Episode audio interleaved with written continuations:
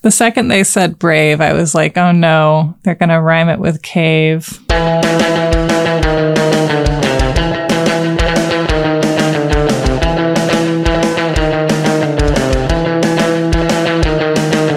Welcome to You're Wrong About, the podcast where increasingly we are talking about shopping and survival, apparently my two main interests. I didn't realize until now, but it has become clear.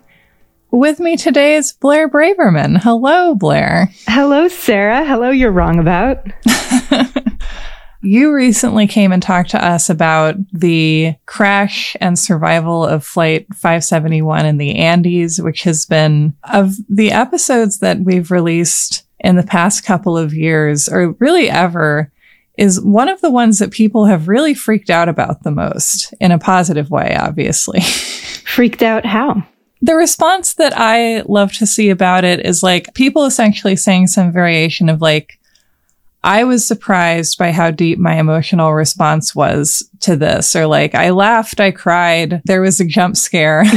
you know, people who listen to this show and who come back because they love it, love it for different reasons. But I think that this was like the kind of storytelling that highlights the humanity of the people that it's about, which is just like always mm. rare. Okay. Well, I don't know. I mean, I think it's, it's not that rare over here. It's part of your big project is taking caricatures and turning them into real people which is why your show is so moving. And I'm happy to be part of it. Yeah. And I'm so happy to have you back. We are going to be doing something today which kind of merges an area where I feel some kind of sense of stability as a speaker because I've been researching it and obsessed with it for so long, which matches up with what I think of as one of your areas of expertise. So we're going to talk about survival situations when they connect with media circuses. And we're going to talk about three of them. Three of them. Oh boy. Three whole circuses. It's a three ring circus, I guess.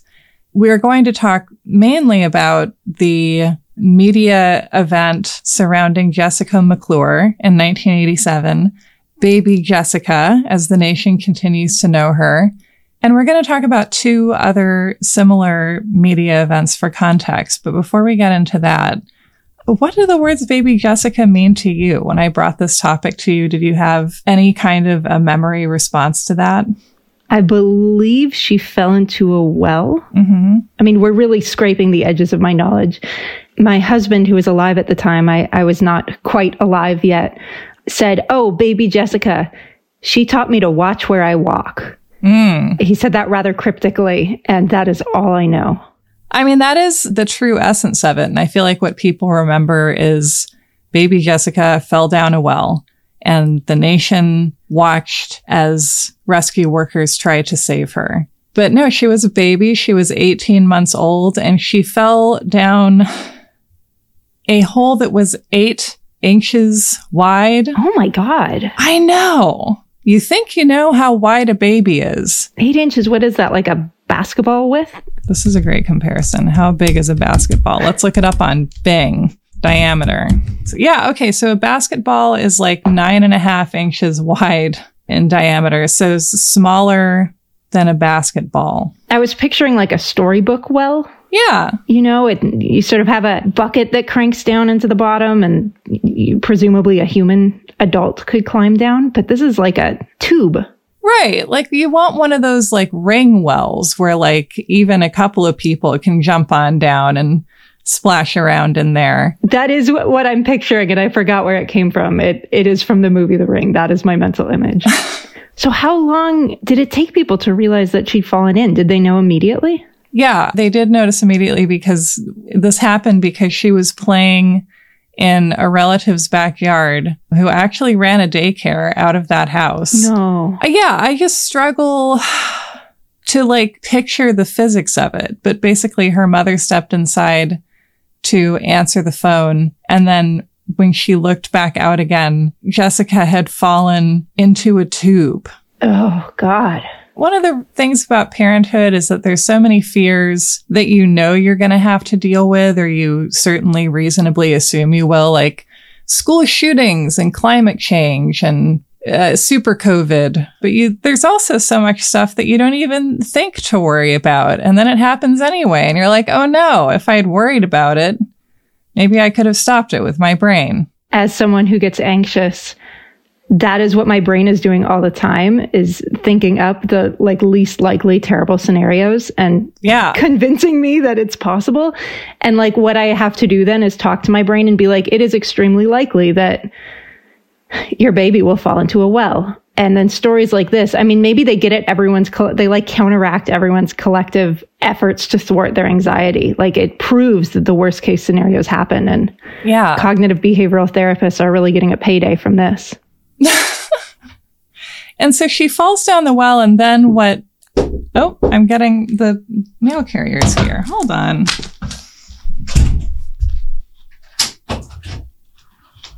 Thank you.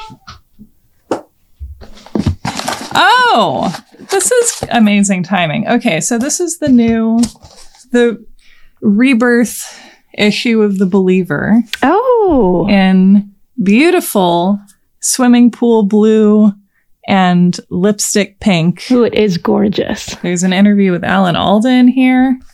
And then there's an article by Sarah Marshall. Ah. And the, it's me. It's not the Sarah Marshall who also lives in Portland who sells hot sauce. It's me. okay. Her article is called Violent Delights. She's holding it up to the camera. Oh, there's a bunch of people standing around blood splattered on the floor. It's a nice illustration of the principal cast of Criminal Minds. Okay. They're recognizable people, but I didn't recognize them. For the record, I didn't ask for a portrait of the Criminal Minds cast, but I'm delighted that one was made for this issue. And the subhead is The serial killer media industrial complex rages on. But what has it taught us? Very little about the crimes in question and much more about ourselves, which actually kind of gives it all away. He just, if people, if someone's like, what's that article about? No one's going to ask you that. But if someone was, you could be like, oh, well, it's about how serial killer media is really teaching us about ourselves. they'd be like, wow. So you don't have to read it, but you could. But if you read it, you get to go on a beautiful prose journey. it, it, will take you out of your life for a moment and into a, uh, into a beautiful place called Sarah's Mind. Ah, you're the best. Wow, I'm really happy I got to share this moment with you, especially because I haven't published anything in like, I don't like to, two or three years, I think. It feels like 50. I mean, you publish a podcast. It's true. If you take your words and, and make them available to a million people, I think that that is publication. It's true. And I love making this show. And I also, when this show feels the best, in terms of the words that I'm offering. It's when I don't feel like I'm thinking about what I'm going to say next. Mm. It's just sort of being said and I'm along for it. And I feel the same way about writing that like when it's going best and when it feels the most meaningful, it's when I'm just kind of like saying stuff without really planning to. How you do five to 10 hours of kind of going through the mechanics of it in order to earn like mm. not even an hour, like probably 20 minutes of being kind of lifted out of yourself by the work that you're doing. It's the uh, the maple syrup metaphor of writing. I don't think I've heard this. Uh, it's my husband's metaphor. I don't know if I don't know if it's like caught on as a, as a common thing. But if you tap maple trees, you get a bunch of maple sap, mm-hmm. buckets and buckets and buckets, and you think you're going to get maple syrup, and then you have to put all the sap in a huge pan on top of a fire and boil and boil and boil. And for every 40 parts of maple sap, you get one part of maple syrup, and that is roughly the ratio of like research and work and drafts to finished writing that it takes to get a really really good final product. And I imagine podcasts are the same way. I think that podcasts reward cul-de-sacs more, or at least the ones I do are forced to. so that's really nice. But totally. And just in terms of like just brain power generally, I think you have to do so many hours of thinking in order to produce an hour of talking. But all that's to say that I feel like I get similar effects from these different mediums, but writing is like, it feels slightly different. I think probably because it's not connected to performance. Mm. Okay, so back to, to media spectacles. I wanted to open by showing you the media property that educated me about a lot of events of the 80s and 90s in which did a kind of brutal parody of the baby Jessica situation. And that is the Simpsons episode, Radio Bart. Are you familiar? I'm not familiar. So Radio Bart is an episode where Bart has like a little radio toy where he can speak into a device and broadcast out a microphone some distance away from him. And so naturally he chucks the microphone down a well and pretends to be a little boy who's fallen down the well. And let's watch a little bit together.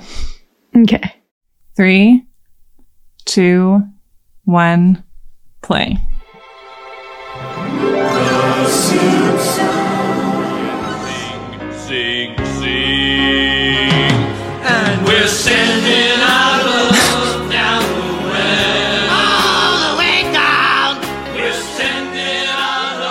What are you doing down there? Look, I'll level with you. There is no Timmy O'Toole. It was just a prank I was playing on everybody. So it seems we've all been the victims of a cruel hoax perpetrated by a 10 year old hooligan. The time has come for finger pointing, and most of them are squarely aimed at the boy's parents. No. It's not our fault. We didn't want the boy. He was an accident. Homer? Uh, could you edit that last part out? Mr. Simpson, we're live coast to coast. Go!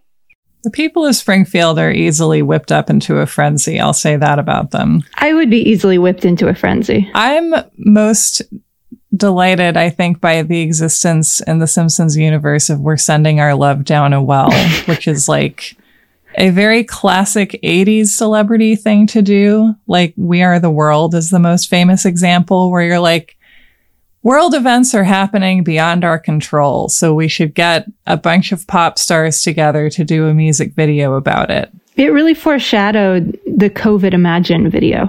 Yeah.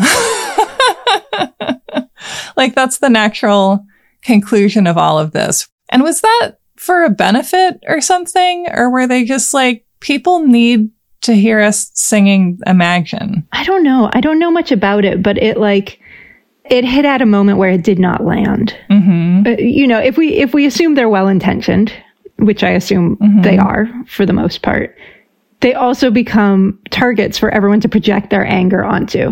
Like I thought the Imagine video was out of touch, and I also thought it didn't quite deserve all the anger it was getting, but that anger needed to go somewhere.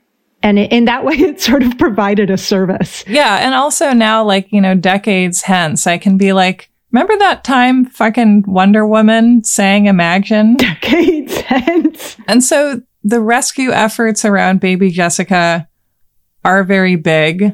This is happening in Midland, Texas, which is an oil area. And in a development that reminds me a little bit of Armageddon, the rescue effort that ultimately prevails is to dig a parallel shaft to the tiny tube that she has fallen down so that rescue workers can then drill through the rock separating them from her and pull her out of the tube. And they know that she's alive because they can hear her singing nursery rhymes. Oh my gosh. One of the rescue workers says to her, What does a cat say? And she says, Meow. Oh my gosh. I assumed you'd say like they could hear her crying or screaming in terror. What a tough kid. Yeah. How long was she in there? She was in the well for 60 hours, Oh my gosh. which I, I would imagine that that was really start, starting to get into the danger zone. How was she not submerged in water? Like, how was her head kept afloat? Well, there wasn't, I mean, one positive is that there wasn't any water in the part of this tube that she was stuck in. And she was actually like wedged in there. She had one leg kind of wedged up between her and the, the well and one pointed down. So she was like in a splits, which is like, Oh my, oh. unbelievably uncomfortable to think about. And it's surprising to me that the, the injuries caused by that weren't immediately catastrophic, which like nobody was sure what kind of condition they would find her in. But let us go back in time to my other couple of stories and talk about the kind of precedent for success that we have in these events. Before this, there were kind of two major news events that had brought the country together. So the first of these stories takes place in 1925. Little did I know when I began researching it that this was one of the largest news events in America between the world wars. This was the story of Floyd Collins, who was a caver in Kentucky who got stuck in a cave 150 feet from the entrance on January 30th, 1925. He was basically trying to get through a narrow passageway and a rock fell and pinned one of his feet.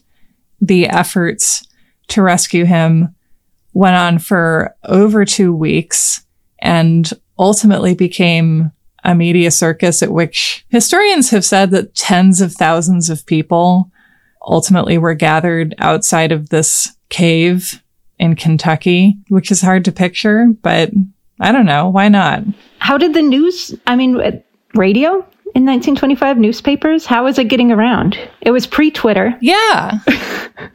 little bit pre Twitter. It was it was several years before Twitter. Yeah, it's a little history fact. But yeah, this was carried on the radio. This was one of the first major news stories to be communicated via the radio as a medium. So this is one of the examples of a story becoming what it was partly because a medium existed that needed a story like this in order to become meaningful to mm-hmm. people. And this is also a story I think that had power over people as it was unfolding. A, because it was, you know, this protracted event where for days and days and days, people were waiting and wondering. And there were also plenty of erroneous news reports that were like, he's dead. We saved him. Just kidding. we were wrong. I think that there's something about news stories that unfold that rather than being singular events are sort of ongoing narratives that really mm. are necessary to creating that kind of interest in people because there need we, you know it's hard to feel involved in something that has already happened and is over by the time you learn about it Right? There's a kind of immediacy, like maybe I could do something. yeah I think that, right? If I hear something's ongoing, I'm like, are people doing things? Who do I give money to? Who do I like? How do I help? Yeah. If something's ongoing in a very different way, there's a, you know, you feel a responsibility. Yeah, and I think that this is this is also the story of the media technology that we have developed in the past hundred years and that has affected our lives in the past hundred years because in these stories we're talking about the birth of radio as a means of communicating stories, the birth of TV as a way of communicating stories, and with baby Jessica in the late 80s, the birth of the 24 hour news cycle which I think now we're finally at the point where that has begun to seem quaint in the face of just sort of hostile social media takeovers as a way of expressing narrative publicly. I have an ignorant question. Please. What is the 24 hour news cycle? Does that just mean there's news at all times of day? Basically, yeah, the 24 hour news cycle is based on the idea of like the news isn't something that begins at seven and ends at 8 Mm, hmm and where we're like, here's all the stuff that happened today and now weather and became just like, here we are, we're on TV. What's the big story? If there's a big story, we're going to stay with it until it resolves as opposed to like, here's our 30 second digest of what happened in the big story today. Oh, it seems so pleasant to watch the news for an hour a day. I know. Now I will find out what I need to know and then turn it off again. And I'm sure when that first started, some people were like, oh, seems like a lot of news. Do you think if baby Jessica happened now, she'd, you know, be in commercials within a few weeks after it happened?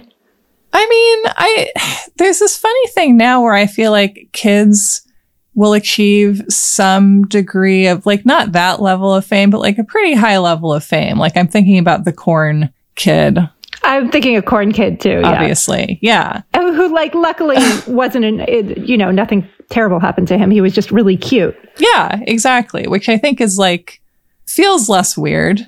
I think to me the thing that stands out to me about the corn kid, we can find out who that kid is. We can find out who his relatives are. We can find out where he lives. Hmm. Obviously, we shouldn't. I think that from the beginning there has been this obvious power imbalance when a sort of large scale media fascination descends on a normal person. Yeah. Yes. And like, what makes someone not a normal person? Right. is isn't that true anytime media descends on anyone? Or, or is it like if you are a celebrity and you have a PR team and you have, you know, a group of people and a lot of money insulating you, Right. that presumably it's a little bit different. But ultimately, you know, they're also people. Yeah, I feel like you stop being a civilian if like it's part of your job to be doing this. You were like in a movie and you're like, oh, I'm being interviewed by all this media because of that movie I shot. That makes sense. Hmm. Like agency. Yeah, like if you like agreed to have a career that you could reasonably assume this to be part of, you have like the resources to provide security for yourself and to sort of like create a level of safety. If you don't have experience in that arena, you're at least working with people who have experience about it.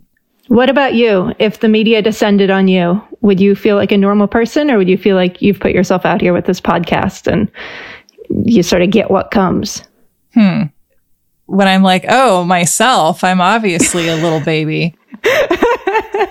Baby Sarah. Baby Sarah, baby Sarah fell down in her own kitchen, like always. And um, yeah, because the baby Jessica story is something where the media storms a town, basically, where like there's so many reporters trying to find places to stay.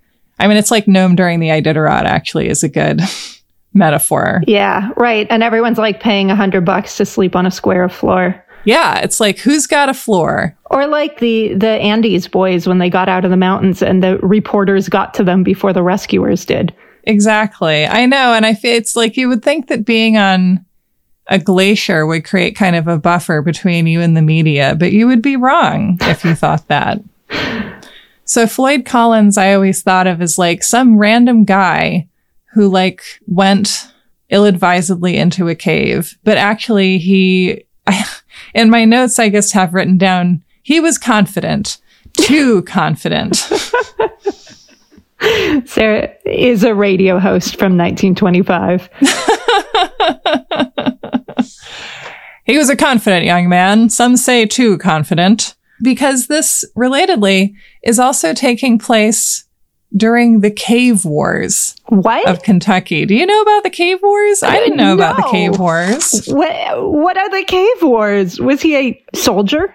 He was. He was a soldier in the cave wars. So basically, in this area of Kentucky, this is the area around Mammoth Cave, which becomes a great tourist attraction, especially in the years after World War One, when there's more roads in this area, there's increased money for and interest in tourism. People are driving.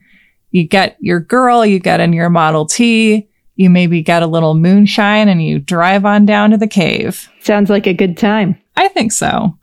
What this results in as well is that a lot of people in this area of Kentucky work as farmers, but there's increasingly less money in farming and agriculture and more money in caves. It's mm. becoming a tourist economy. One of the kind of frontiers down there underneath the ground is, first of all, a little piece of geography, which is that there's a town called Cave City. And then a few miles down the road is the entrance to Mammoth Cave. And so if you can find a cave with an entrance that is like on the highway along the way to the Mammoth Cave entrance that comes sooner if you're coming from Cave City, then like you have a really great tourist trap because you can get hmm. them to pull over first. It's like a gold rush. Yeah, it's a cave rush. It's like when you're driving in the redwoods and there's like multiple towns that are like, we have a tree you can drive through. Come drive through our tree. And then someone else is like, no, drive through our tree. Or wedding chapels in Las Vegas. Yes. So here in the cave wars, people go into caves and rip off pieces of obsidian hmm. and carve little souvenirs to sell to tourists on the highway. And at least at some point, Floyd Collins's family makes money selling fried pies to tourists. Yum. I want a fried pie. So Floyd has been caving since he was six years old, and he is extremely experienced, and he's had a lot of close calls before. So according to people who knew him, when he gets trapped, he has reached the point where he seems to kind of think that like he can wriggle his way out of anything. Hmm. This is just something where his foot is pinned tur- by a stone that I think is not even hugely heavy. I think it weighs 26 pounds. I mean, what were the logistics of that? How come he couldn't pull his foot out of a 26 pound rock?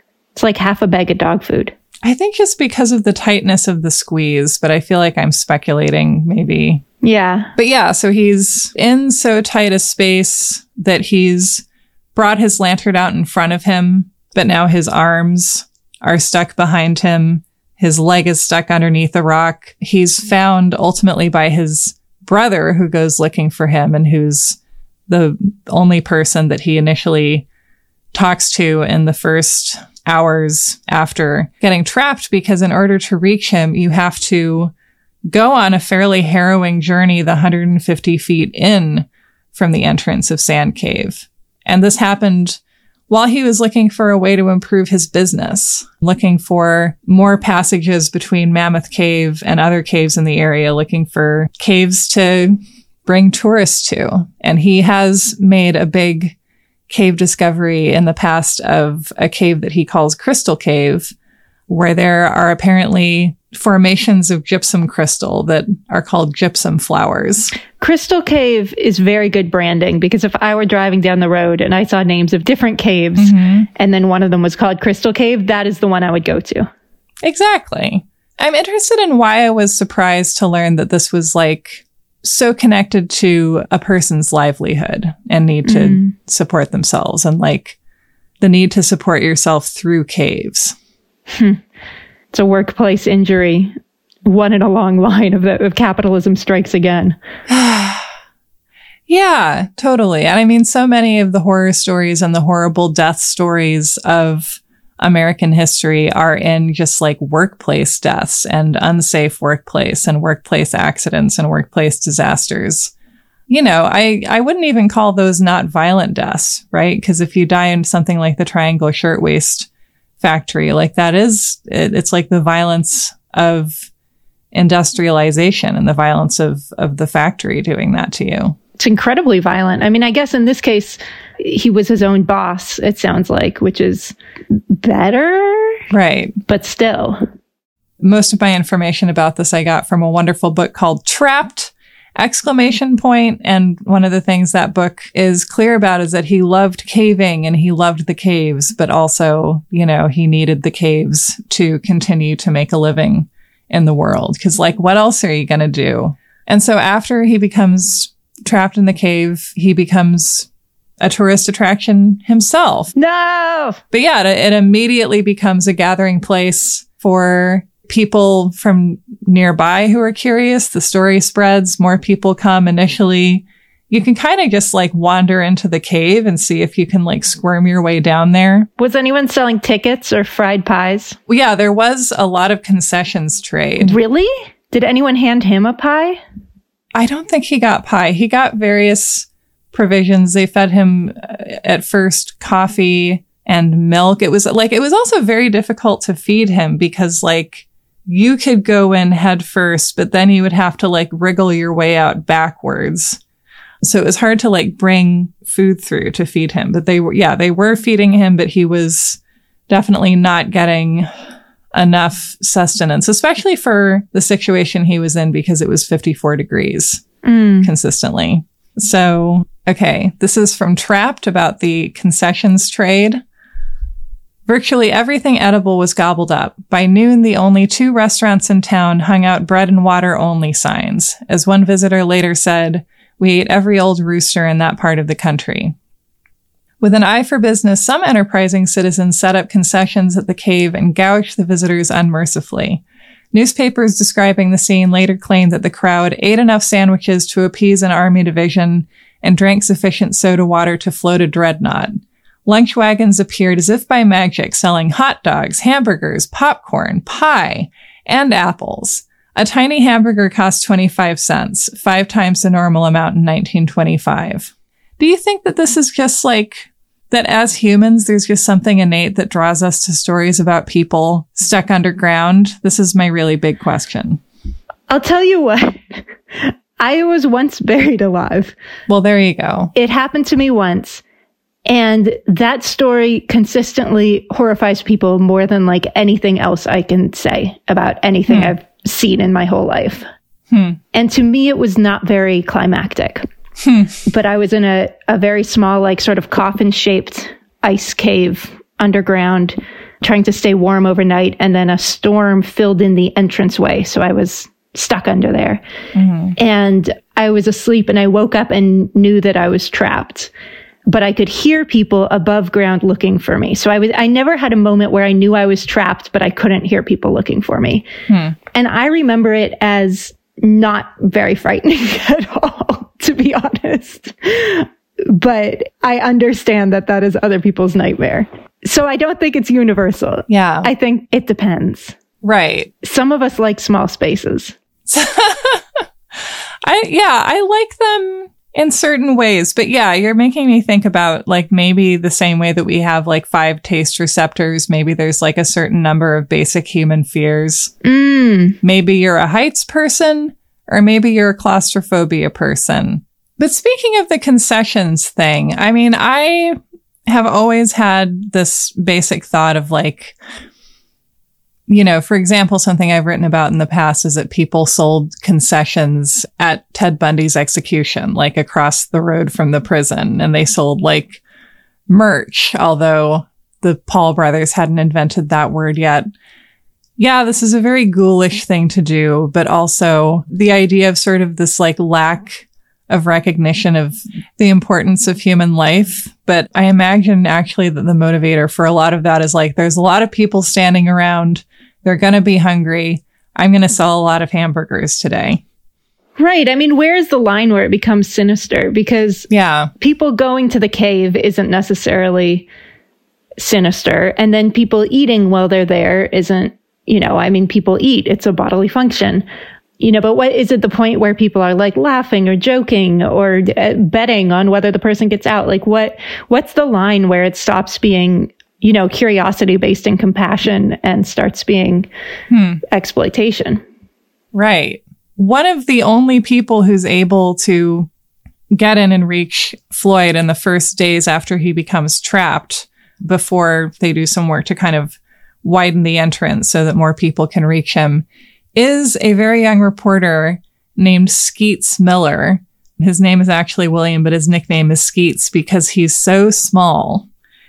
And so he's able to get into the cave and he publishes reports on the situation as it continues that I'm curious as to how much they influence the hugeness of the story because clearly we're perfectly happy to consume a lot of stories where we can just kind of project our ideas onto a basic framework, but these actually go into the cave itself. And I think, I don't know, to me, they make the whole thing a lot more real. What I mean, what were the articles like? Were they conversations? Were they compassionate? Because journalism is not, you know, journalism is a very important service. I just because some media is predatory doesn't mean that it's mm-hmm. inherently predatory for media to be there. Where where do you Right. sense that this fell? Yeah. And then I feel like there's the question of intent, right? Where it's like there's the concept of the public's need to know and like the fact that shedding daylight on a lot of situations actually is important for keeping public officials doing their jobs correctly or at least pretending to or you know in this case having a media spotlight theoretically at least allows people who have the expertise to help with a difficult situation to see the problem and be summoned to it. Like there's a real functional use to it. One of the issues we're dealing with is that like any spotlight is by definition too bright at this point. Mm. Like once a story goes national, it's just like it's become an uncontrollable force and a lot of good can and often will come out of it. And then a lot of stuff will also come out of it. But also like you can't make any attempt to tell the truth at all if you don't risk everything that comes with that kind of attention potentially falling on your subject. Yeah, it's interesting. Here's the thing about being trapped in a cave. Sentences only Blair can start. in many circumstances, if a reporter comes up to you, you can decide whether to speak to them or not. But if you are trapped in a cave and a reporter crawls up to you and you cannot leave, This is a really good point. you know, you haven't really consented to the situation. Like someone has crawled into your cave and you're like, I literally am trapped. Literally can't get away from you. Skeets. you know, and maybe he wants the company or maybe he doesn't, but it does seem like he has no way out. Right. Like you can't no comment your way out of that situation. Just like, excuse me, I have a pie in the oven. Excuse me, I'm going to like get into my car and drive away. And I, I mean, I guess like the ultimate, the feeling I have about it all now is like journalism is a necessary fact finding and sharing element of human life. It's not going away. And I think the best we can do is just like move with extreme mindfulness about how much force there is behind any kind of national spotlight. Yeah, I mean, I think that one could differentiate between journalism and a national spotlight. I mean, journalism Yeah. is reporting, it's bringing new facts into the conversation, it's uh, fact checking, making sure that you're reporting something truthful. It is telling stories that, in many cases, people want to be told. I mean, it is- it is a very basic human desire to be seen and to tell a story in a way so that people will understand what you've been through. I mean, I think of those boys in the Andes and they wanted to tell their story and they worked with an author to construct a book that would tell the story in a way that felt true to them because they wanted the story to go out on their terms. Yeah. There's a distinction to be made between journalism and between a media frenzy which isn't aiming to uh, bring more facts to the conversation, isn't aiming to illuminate, is just aiming to, you know, sell papers to sell ads. Right. And then like journalism is something that is often or generally contained within media, sometimes working in concert with it, its needs and goals, and sometimes sort of struggling to work contrary to them. I mean, and journalism is often hard. That's that's another distinction we could make. I mean, journalism is hard work. It costs money. It often takes training to know how to do it ethically and precisely.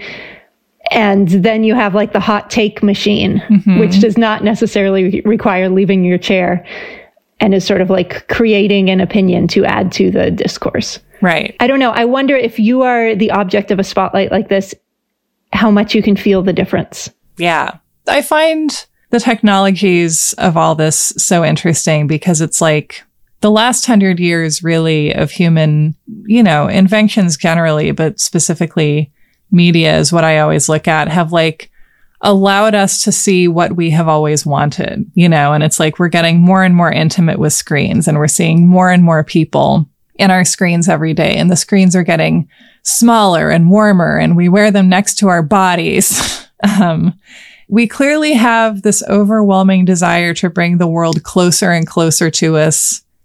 But then it's like we get so overwhelmed by all the information we're taking in that it just stresses us out and makes us want to go to sleep.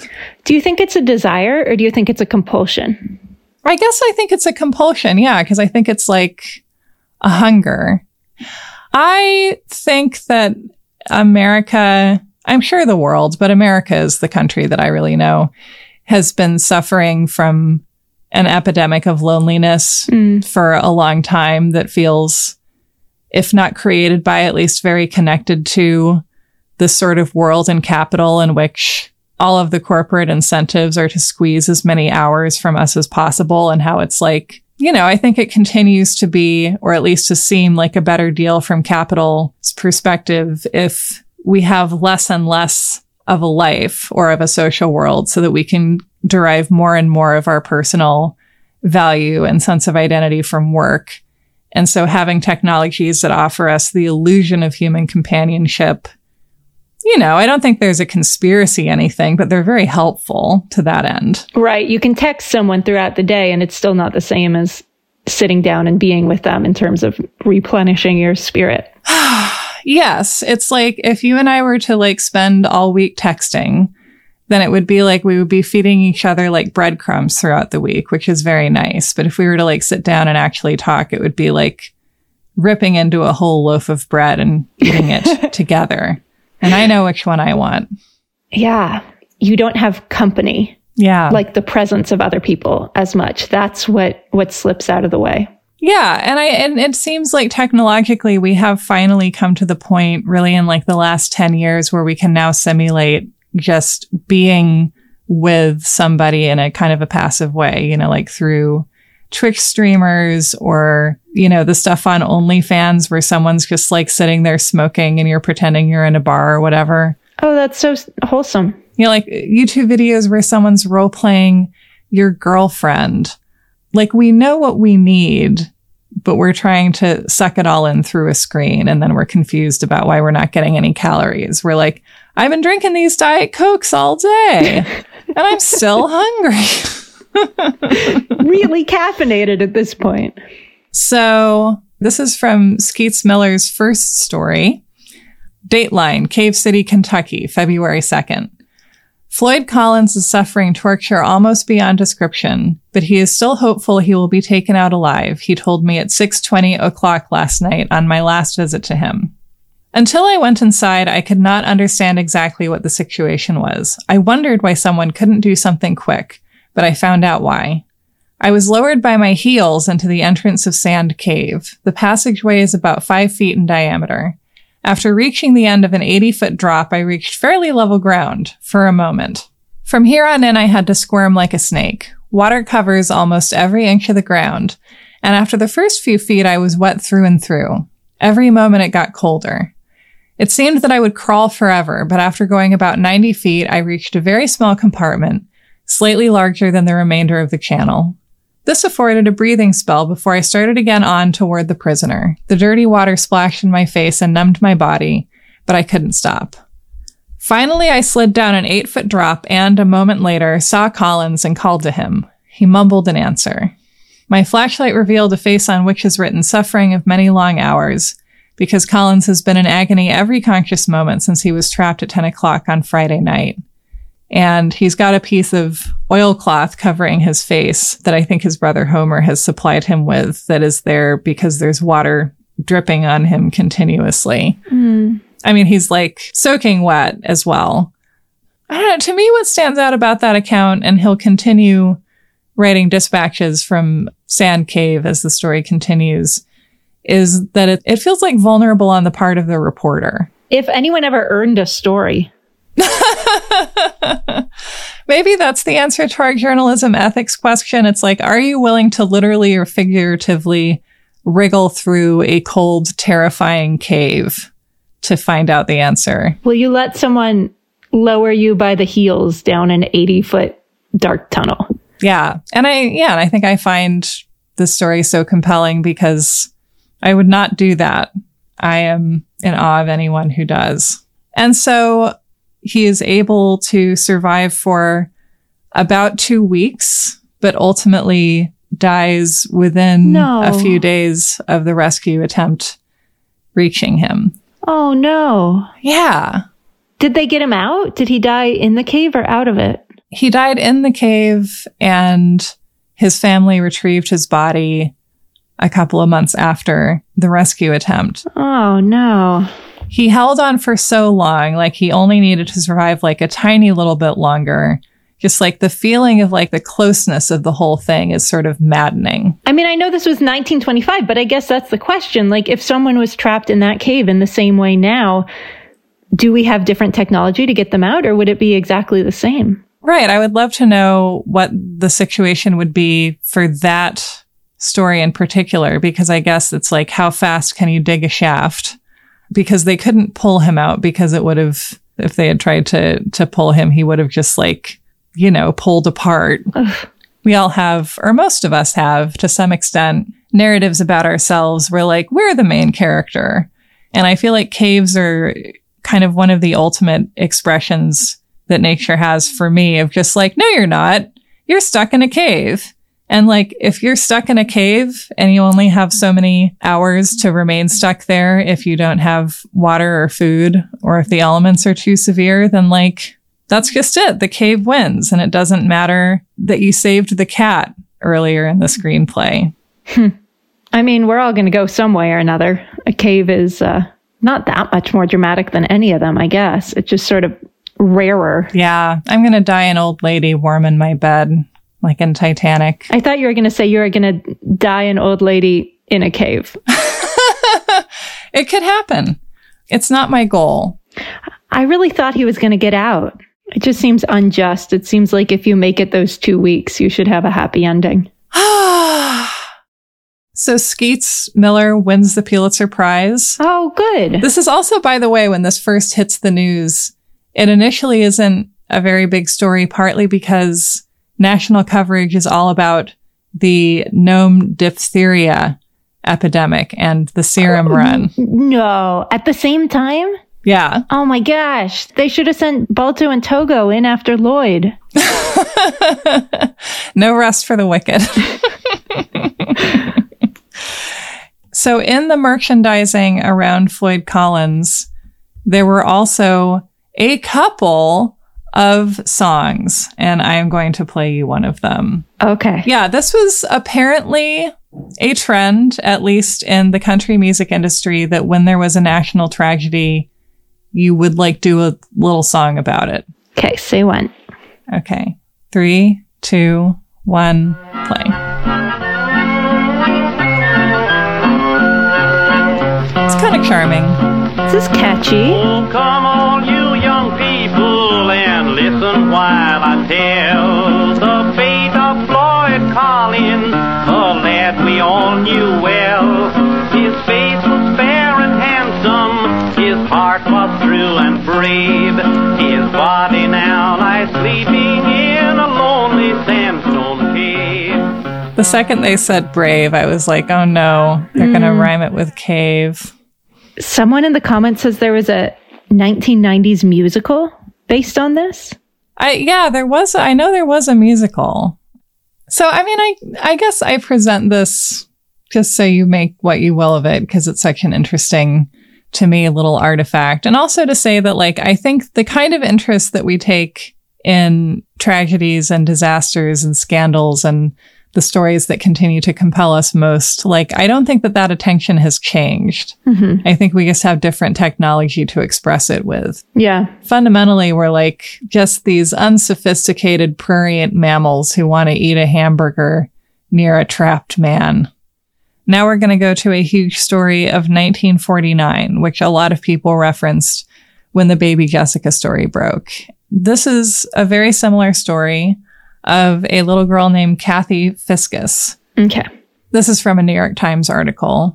Not quite 40 years before Jessica McClure fell into an abandoned well, another little girl, three year old Kathy Fiscus, did the same thing in California.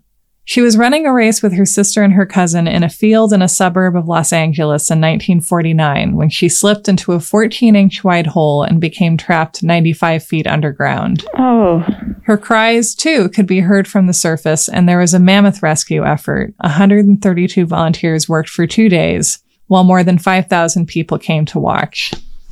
This, you know, is a similar story. It's horrifying in a very similar or the same way, where it's, you know, you're like, God, I have to think about tiny holes in the ground as well. it strikes me that these people coming to watch, I mean, we've sort of been assuming like a carnival atmosphere, like they're Right. they're there for the show, but it it's hard to know without being there, but I wonder if the mood was more like a vigil.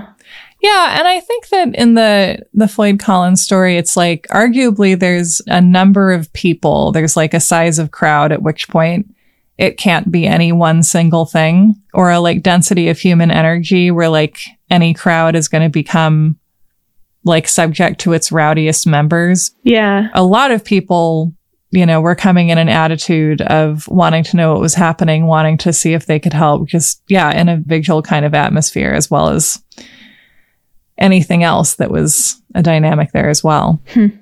So this is 1949. TV is about 10 years old. It made its debut at the 1939 World's Fair, and it's something that costs about a third the price of a car. So at, at this point, there are fewer than 100 TV stations in the country, and the news is not really a big draw because it's like a guy telling you what the news is, but they're not showing you the news. Mm. Here's an oral description of the news, which you can also get on the radio, which is cheaper. He's like reading you a newspaper. Yeah, no, sometimes they would literally read you a newspaper. And there probably isn't that much programming out there. exactly. There's only a few hours a day. There's both relatively little that you can do with the technology and relatively little that it's occurred to people to try because it's sort of you're finding the format. So it's like, you know, a lot of theater brought into the home. So at the time that Kathy Fiscus falls into a well, there's a station in LA called KTLA.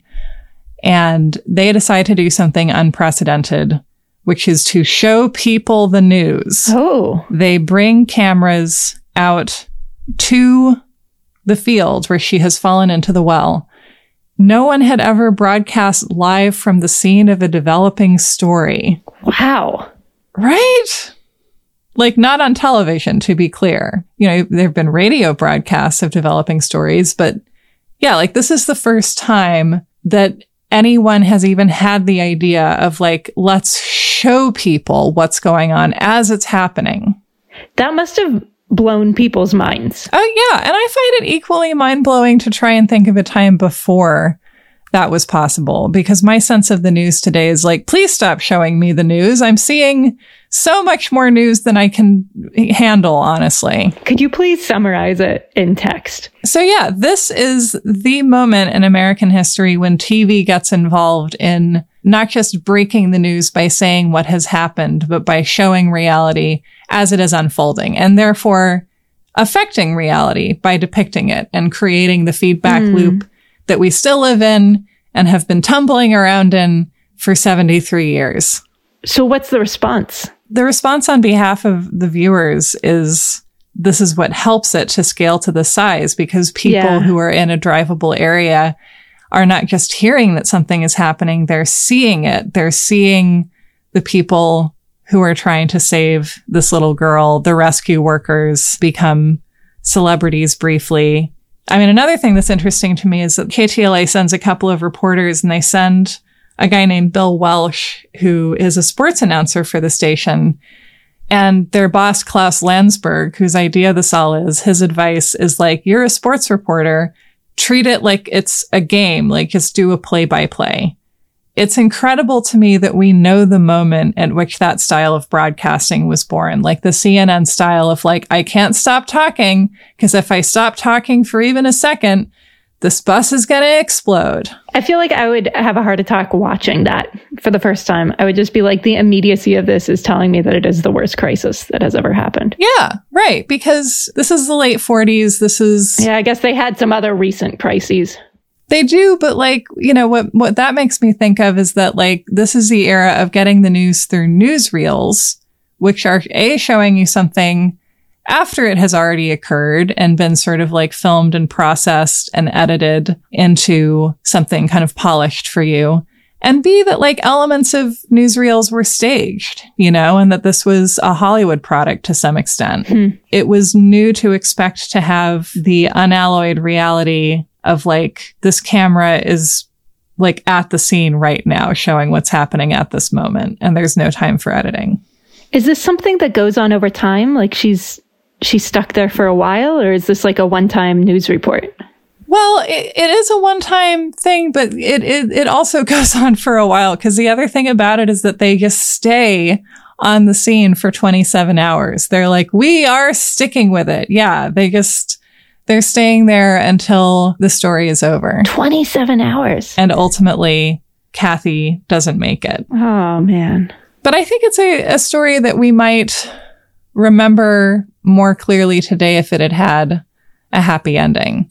You know, and also this feeling that I think you are sitting, you are brought together with your family, with people in your neighborhood. And of course, in this case, like you really are brought together because most people don't have TVs. You have to like ask store owners to like stay open so you can watch the TV in the store. You have to hang out with your neighbors who have a TV. You have to somehow take part in this communal experience, even if you're watching on a screen far away. And I think that just the feeling of like people coming together geographically separated, but all wanting the same thing is like kind of a form of secular prayer that mm-hmm. most of us take part in in some way, whether it's with this kind of thing or with sports or elections, which seem like sports when you watch some coverage of them. I mean, and it's not always secular prayer, I imagine. I, I mean, I've got to think in these cases, so many people are at home praying for the people who are trapped Yeah. because that's all they can do. I don't know. Like you would think that it would only create positive results if people could feel a sense of responsibility for each other's welfare. But then it's also like everything gets so much more complicated. And also it's like news stories like this don't really seem to inspire us to look around and be like, what about the other people who are suffering? You know, not in a well, but like just as part of everyday life. Maybe they should like open my heart to other people. Like, I don't think they tend to have that effect. I think the effect is like, that was emotional back to everyday life. Do you think they tend to actually hide the impact of other people's suffering because they sort of diminish it by comparison? Oh, if they're not caught in a well, it's just less dramatic. I think, yeah, I think they can. I mean, one of the quotes about the whole baby Jessica story was from Ronald Reagan saying that, you know, he and Nancy had been so invested and, you know, Nancy wouldn't stop watching the TV to have a biopsy done until she had, you know, seen them rescue her. And Reagan said everybody in America became godfathers and godmothers of Jessica while this was going on. There's nothing intrinsically negative about it. It's just sort of what are we not looking at, right? Because it's like, well, like once you have like 50 godparents, probably additional ones can't really do anything. You know, and then like Reagan is a great example of a president who like cares so much about the kids trapped in wells, but then whose policy negatively affects all the kids not in wells, which is most of them. Yeah. Yeah, that's true. I, I think it's kind of beautiful about all the godparents. Yeah. I mean, part of me is like, uh, how would the parents feel? Because I feel like there's just sort of weirdos out there, and you'd worry that someone would start thinking they're like, you know, actually have more of a connection to your baby than they do. And uh, yeah. But in terms of just so many people out there loving someone you love and wishing the best for them, I think it's kind of beautiful. Yeah, I don't know. I feel like that's maybe what's one of the things that compels me is that there's so much sort of beauty of humanity on display, and it's often happening in the same moment as humans being complicated and weird.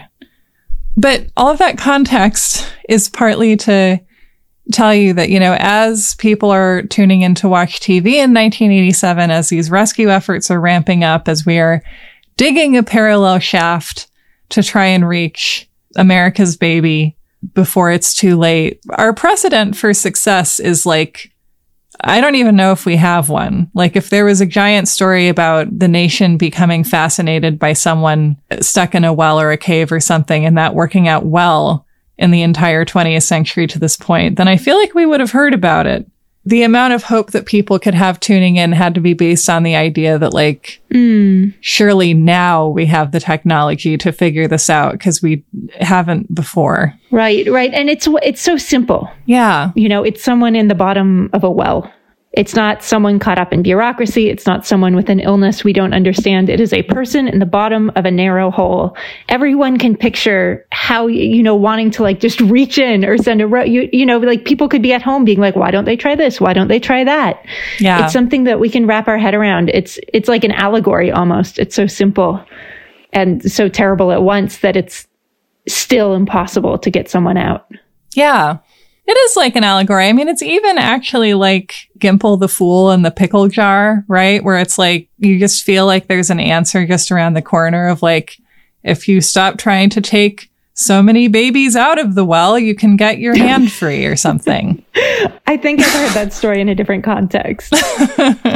it's normally pickles, to be clear to everyone listening. That's the concept where, like, you can't get your hand out of a jar because you're clasping something inside the jar. Yeah, that's how I remember it. Is like you get your hand stuck in a pickle jar because you try and grab all the pickles at once. I always heard that was called a monkey trap.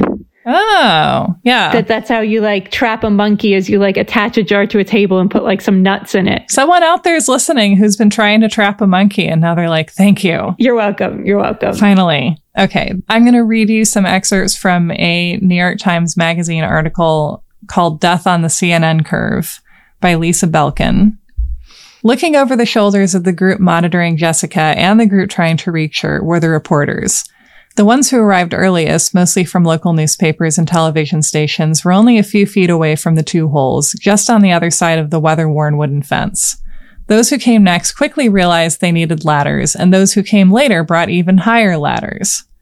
Once territory was staked with a ladder, it had to be protected. Leaving for the bathroom meant risking a prime spot, unless you found someone to guard your ladder while you were gone. For blocks around the site, neighbors filled every available coffee pot and left them on their front stoops for the reporters, along with boxes of donuts, sandwiches, and cold drinks, which, like, you fools, you should be gouging them. so, in the town of Midland, Texas, there is a paramedic named Robert O'Donnell. He's actually on shift on another side of town when the story begins. So he figures he's not going to have anything to do with it. And then it continues after he comes home. The baby is still trapped in the well. So he has gotten off duty. He goes over to the house where this is all unfolding and volunteers his help. And so he ends up being the one who goes down the parallel shaft toward this, again, eight inch, smaller than a basketball tube, hmm. where he finds this, again, not even a kid, a baby, an 18 month old baby who is doing okay somehow. Wow. He was chosen because he was tall and thin, six feet, 145 pounds. He didn't mention he was also claustrophobic. He lay down on his back and wriggled headfirst through the cross tunnel with his arms out in front of him. The air was wet and sticky, and within moments he was bathed in sweat. It was like trying to slither through a tightly wrapped sleeping bag, he would tell reporters later. He inched to the end of the tunnel until he could look up at the shaft that held Jessica. Only the first few feet were lined with the pipe that protruded up into the yard. The rest was raw rock wall. One of Jessica's feet was dangling down toward Robert, but the other was out of his sight, wedged near her head, so she was almost in a split. Oh. Juicy, I'm here to help you, he said, using the nickname her parents had told him to use. Oh. He asked her to move her leg, and she did. Satisfied that she probably had no overwhelming spinal injuries, he started to tug on her foot, but she didn't budge. She was wedged in too tight, and he did not have enough room to maneuver. He became resigned to the fact that he would have to leave so that the diggers could widen the tunnel. Mm-hmm. He promised her he would come back. And they almost don't send him down a second time because he seems so upset, but they do decide to send him down again. He brings down a bunch of KY jelly Oh. and uses that to lubricate the wall that she has her leg wedged against. That's how he pulls her out of the tube. And then there she is in the tunnel with him. wow. And I am going to now show you the video the rest of America watched when we saw her lifted out of the tube. Okay. So is everyone just at home watching this live? Uh, 3.1 million households are, yeah. Her poor parents. Also, her parents were really young. They're like around 20, I think, at the time, which is just like, oh my God, to be basically a teenager and have to deal with this. I mean, there's no age at which one would be prepared. Oh my gosh. I don't know if I'm emotionally prepared for this. we might not be. Okay. Three, two, one, go.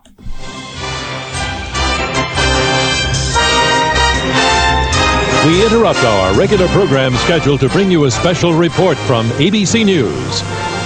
All right, Mike. Ironically, in this age of, uh, of telecommunications, sometimes those of us who are more than a thousand miles away from the scene are closer to the action than those of you who are literally just 50 feet from the scene. You are. The anticipation in this little town is overwhelming.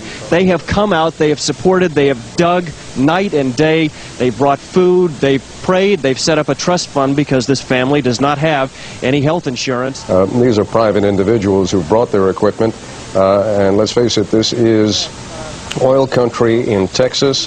Uh, some of the gear that you would need for drilling a quick hole, they have dug that what is uh, an orange-yellow shaft that you see uh, toward the right center of your screen. I'm beginning to hear a, a cheer or two now. Let, let's listen. They're coming out. My gosh, she's out. She's out. There she is. And she, her eyes are open. You can see her eyes open. Oh. Bless her She's heart. blinking. Bless her heart. She's blinking. 58 hours exactly. Thank God. 58 hours. Thoughts, thoughts from the class. ah, oh my gosh. Just how many people were crying watching that on their TVs when it happened. I I do feel I mean, look, I watch a video clip on YouTube 30 odd years later, but like I get it. I get feeling like her godparent or you know, it just Oh yeah. Just everyone's rooting so much for that little girl. So it is I mean, it is just this moment of like unguarded euphoria for so many people. It's so rare for a large number of people to be brought together not in opposition to something. You know, it's like the thing we're for is the baby and the thing we're against is just like the well. I feel a little grateful that this was pre social media. Oh, yeah. So that people were consuming the information, they were watching the news, but weren't necessarily all creating their own opinions about it in a public way. Yeah. Oh my God. Yeah. Imagining this as like a Twitter, like a thing that people were live tweeting is hard to entertain. It would be a distraction. And even as it was, the attention was like more than anyone could handle or really, you know, and also the fact that this is a new kind of attention. KTLA broadcasting for 27 hours in 1949 didn't create a precedent in news at that point to continue doing that. Oh. The news, uh, TV news matured into a reality of like it comes on at seven, it goes off at eight, it comes back on at 11, and then, you know, it's on again in the morning and that's your news. You have your time to engage with the news and then you can move on and watch some Andy Griffith. In 1987, CNN as a channel was seven years old and it had yet to really find an audience. And this was what made CNN was baby Jessica being in the well Really? because suddenly there was, yeah, because suddenly, you know, this created the consumer demand and the feeling of like, wouldn't it be great if there was a channel where they just had to keep telling you the news and they couldn't cut away to something else because there was nothing else? Wow. You know, the evolution of that is that Fox News enters our lives in the 90s and after September 11th, kind of in our ramping up to the Iraq war era, it eclipses CNN in terms of relevance and also in terms of viewership numbers. So we've gone from a 24 hour news cycle culture to a 24 hour Fox News cycle culture. And what is the shift from CNN to Fox? Is it, Fox is like we're going to tell you the news, but we're going to like also just make you angry and hateful about it, and the news probably isn't real. You know, we always had some amount of room for like random speculation in the DNA of the 24 hour news cycle, I think, because if your job is to just continue talking, you're going to speculate about stuff and you're going to talk about what might be happening. You know, Fox has become a place whose primary job is like the creating of sentiment, xenophobia and fear and fear of terrorism and the feeling of anti Semitism, a classic. I think over time figured out that the best way to get people to watch and to keep watching is to get them in an attitude of fear and of anxiety and of fear mixed with with anger and the idea of like I have to keep watching because there's a national emergency and we've like invented a baby Mm. that Hillary Clinton has thrown down a well. Right. And it's every day. She's down there every day. Every day a new baby called America. yeah. And what does it do to us? I mean, I don't watch Fox News, but like, Yeah. uh, to be constantly hyped up, like you're the tension of watching to see if that baby makes it out of the well or not. But it's all of us all the time. Yeah, I mean, I honestly believe it has to be bad for heart health. And I know anecdotally of one person who held an, had an elderly relative who was told by their doctor, like, you gotta stop watching Fox News. It's bad for you, like physically. God bless that doctor. Right. Just uh, fighting the good fight one person at a time. Yeah. And so in 1987, it's before the Bronco chase. It's before the news fracas around Tonya Harding and Nancy Kerrigan. It's before Amy Fisher. It's before the Menendez brothers. It's before so many of the events of the late 80s and early 90s that are like really starting to ramp up around this period. Mm-hmm. Like, this is really at the beginning of all that. You know, various forms of media have always descended in their own way, but this was the first time people had been descended upon by the cable news apparatus like this. And speaking of just attention generally, this is another passage from the New York Times Magazine article. Suddenly, everyone wanted to give things to Jessica. She spent 36 days in Midland Memorial Hospital undergoing six surgeries for severe forehead and right foot wounds, eventually having her smallest toe removed, and all her doctors, the pediatricians, general practitioners, vascular surgeons, and orthopedic surgeons, donated their time. The rest of her bill, about $50,000, was paid by anonymous donors. During her stay, the hospital received an average of 50 calls an hour. Her room, the hallway outside her room, and eventually the entire hospital were filled with stuffed bears, elephants, balloons, flowers, and baskets of fruit. Governor Mario M. Cuomo and his wife Matilda sent a stuffed beaver, which is New York's official animal. Hmm. when the Toy Story found out who it was for, they donated a Garfield the cat. A well wisher in Vienna sent a chocolate cake. Someone closer to home shipped Jessica a custom made waterbed. a Shar Pei puppy, which she named Shirley, was also a gift. She received enough clothing to last until she was five. She was invited to the Vatican for an audience with the Pope, to throw out the first ball at the Texas Rangers home opener, and to Washington to be the Grand Marshal of the National Independence Day Parade.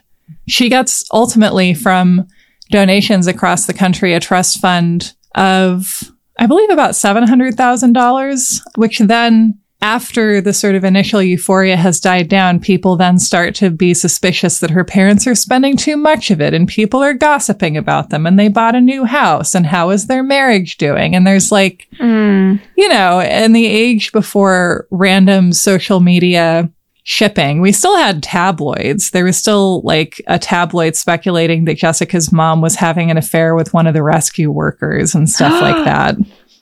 Wow. I just, I'm just dying to know how she grew up with all this. Like, what affected her more? Being trapped in the well or being faced with so much attention when she was so young? Well, I have some answers for that. I'll tell you first about Robert O'Donnell, and then I'll tell you about how Jessica has done since being rescued. Robert O'Donnell struggles a lot with drugs in the years following this into the early 90s. And apparently, while watching footage of the rescue workers following the Oklahoma City bombing, says those people are going to need a lot of help for a very long time, presumably in reference to the effect that being a rescue worker and then elevated to that kind of stage had on him, where the attention and the money comes and then it goes away. And it's hard to know, you know, how big a part that plays in the way somebody struggles. But I don't know that it at least can create like the illusion of having more resources than you do and can mix in a very volatile way with whatever else you're already carrying. And so ultimately, Robert O'Donnell takes his own life in 1995. Oh, no. He's ends up being one of the casualties of this story. Oh, oh gosh, that's so sad. What strikes me about that is how it might feel to sort of have this like giant success held up as who you are and yet feeling the disparity between, you know, this was your one shining moment and yet you in reality are a collection of also all of the moments when you weren't able to save somebody. Mm. Hmm. After, you know, a huge amount of attention, meeting the president, having a parade, becoming the subject of a TV movie. Ultimately, Jessica's parents do their best to keep her completely out of the public eye to the point that when she's five or six, she's watching a show on TV that tells a story of a little girl trapped in a well and she finds it very sad. And then her stepmother tells her that she was the little girl in the well because she has no memory of it. Wow, good job, parents. I wonder how much she was protected in part by her young age. Yeah. By not having the sense of the size of what was happening to her on a national scale. Yeah, I think I can imagine that helping a lot. 18 months, I think, is at like the very youngest possible age to be forming memories, if you can at all. And really, it's like when you're around two that memory starts to happen. But yeah, the like the continued presence in your life, right? Here you are at the White House. Here you are doing these things that if you were a few years older, you would recognize meant that you were important in this confusing way. But if you're a toddler, like everything is maybe equally giant. right? Like, are we going to the grocery store or are we going to the mall or are we going to the White House or are we going to my neighbor's house who has popsicles? Yeah. And arguably the popsicles are more important. There's no popsicles at the White House. Absolutely. Probably. and she is in the public eye very rarely. She was in a follow up story in People magazine a few years ago. She has two kids. She still lives in Texas. I mean, I feel like it's like the ultimate success story that she's like a woman in her 30s who I know hardly anything about because she's an ordinary private citizen who once fell into a well. Good for her. Good for her. And while Jessica's mom, Sissy, was still even talking to the press, one of the things she said to the AP was, I know everyone loves her, but I love her too. And I just want her to be a kid like all the other kids she goes to school with if we keep writing the baby Jessica story, my child will never be normal. Mm. I don't know that there is, it's like as miraculous to me that Jessica escaped being defined forever in every aspect of her life as the baby in the well. That to me is as miraculous an escape as getting out of the well itself. Mm. There are a lot of structural incentives to monetize your child because honestly, how the hell else are you going to afford to like have a child at this point. And I don't know. We're just getting into a weird area. We've been in a weird area for some time now. We're quickly approaching a time when the first child influencers are going to be adults who can tell their own side of the story. Yeah. And that will be an interesting reckoning. And file lawsuits. Ha. That's the one I'm excited for. And then we'll all watch the news when it happens. So, I mean, I've given you like a very weird charcuterie board of like media and technology and stories that scare me a lot. And now I'm going to cheat and like ask you what your conclusions are or what your thoughts are having been through all, all of history. Because the whole of the 20th century is told through stuck in something stories. It just strikes me that having your story told by other people is very tricky business. And there's a vulnerability to it. And so people who manage to find ways to tell their own story or to create their own story, and maybe that means living privately, tend to deal with it better than people who repeatedly have their to- story told for them. Hmm. That's what you want for all of these people. Anyone who's sort of thrust into that position is for them to re- maintain agency. Mm. To be able to say, no, get that microphone out of my face, or this is when I'm going to tell you what it was like to be trapped down there. You know, we can't control the, the walls of the well, but we can control how hard we're pushing people for stories that they may or may not want to tell. That's beautifully said. And I mean, it, it also occurs to me that these were compelling media properties, partly because like we had three people who couldn't really speak for themselves. Like Floyd Collins was an adult, but he was in, you know, increasingly tenuous health and like delirious part of the time. And then we have a toddler and a baby who cannot be very brusque with the press, really you know, I think this is one of the reasons we love dead girl stories as a culture is because the dead girl can't say like, fuck off. That's not what I'm like. Mm-hmm. Stop telling my story that way. She's like ideal because she'll never tell you you did it wrong. She'll never get litigious. She's dead. And yeah, I just, you know, and then here I am doing the same thing that I'm talking about the sort of ethical stickiness of, like trying to tell a real story, trying to tell three stories about people who, through sheer circumstance, ended up bringing the country together, although they would have preferred to not, I'm sure.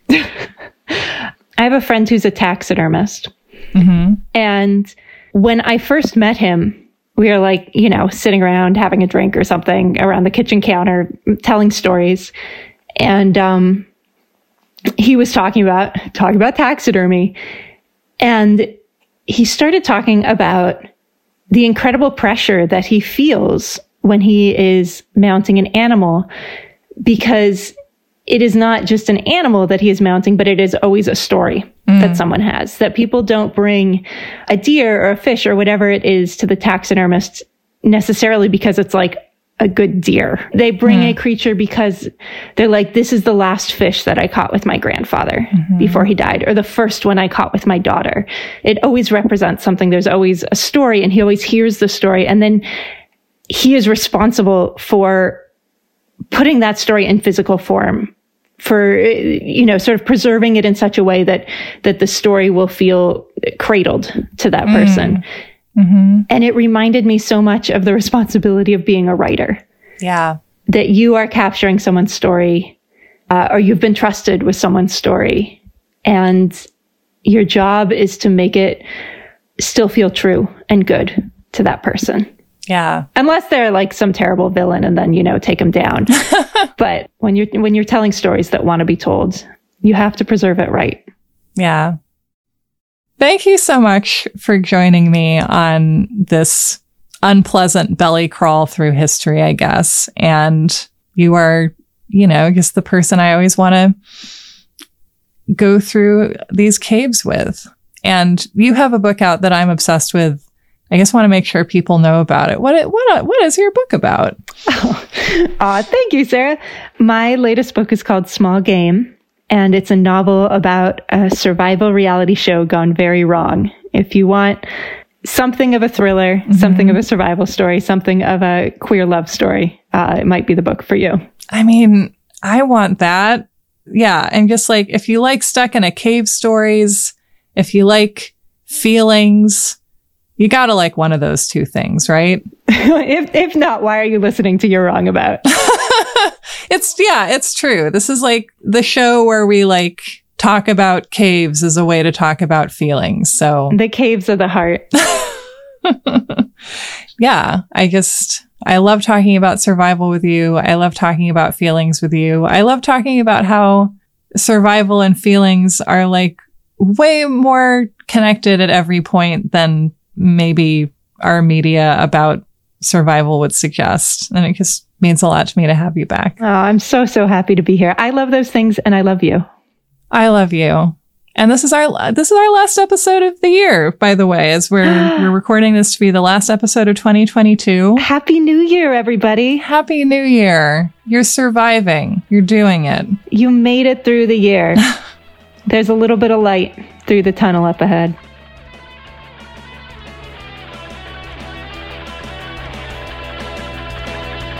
Thank you so much to Miranda Zickler for editing. Thank you to Carolyn for producing the show and for making the show with me this whole year. Look at us. Who would have thought? Not me. If you want bonus episodes, you can hear them on Apple Subscriptions Plus or on Patreon. And we have a new episode out about cereal with Josie Duffy Rice, our most wonderful legal mind on call. That is it from us. Happy holidays. What a year we've had together. I'm not going to say what a great year, but making the show is a great part of it. And I'll see you in the next one.